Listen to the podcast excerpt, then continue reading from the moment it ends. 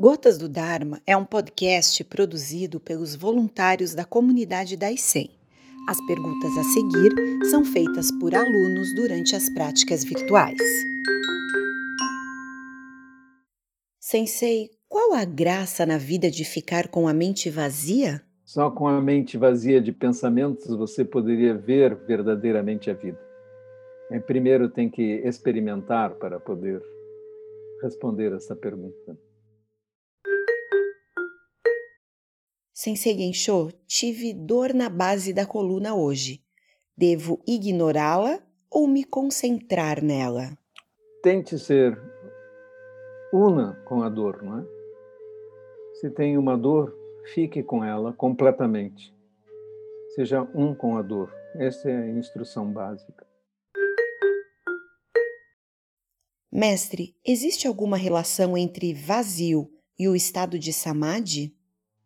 Na realidade, quando estamos em samadhi, estamos percebendo a vacuidade, não é? Porque enquanto estamos com a nossa mente turbulenta e presa em pensamentos, não podemos ver nenhum resplendor. Monge Gensho, no livro O Caminho Zen, o senhor diz que somos redemoinhos de movimentos no oceano da vacuidade. O senhor poderia comentar sobre isso? O redemoinho é uma analogia, não é? Uma analogia para dizermos que este movimento levanta poeira e aparece. Né? Então vemos um redemoinho. Mas dentro do redemoinho há um eixo que nós podemos olhar em que não tem nada. Esse eixo só aparece porque há um redemoinho em volta. Esse eixo é uma boa analogia para a nossa identidade.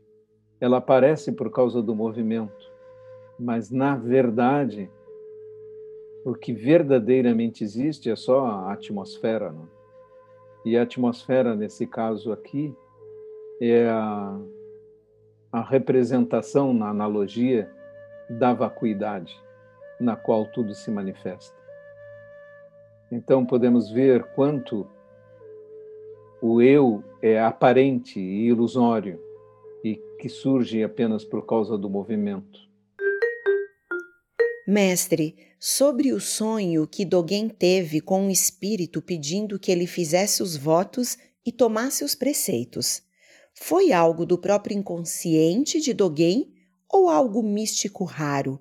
Como saber se devemos seguir o conselho vindo de um sonho?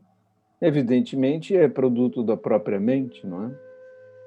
Se você é visitado por um personagem em sonho, é sua própria mente que está lhe revelando coisas que no seu tempo consciente ficam um pouco ocultas por causa das ocupações da sua mente. Então, os sonhos podem ser bastante reveladores sobre nossa própria mente, o que é uma coisa já analisada, inclusive inicialmente na psicologia por Sigmund Freud mesmo no seu livro A Interpretação dos Sonhos. E Jung foi também um estudioso desses aspectos e das interpretações desses símbolos que podemos ver em nossa mente. Uma vez eu estava num zazen muito longo, muito cansado. E quando fechava os olhos, imediatamente, se fechasse os olhos, surgiam imagens, né?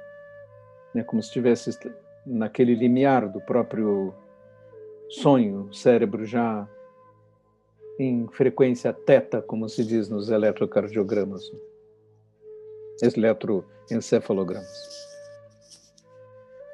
E me perguntei quem sou eu e fechei os olhos para ver a resposta sob forma de imagens já que tinha aquela oportunidade de sonhar imediatamente.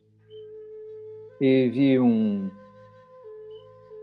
casaco vazio que caía lentamente entre os braços de uma árvore.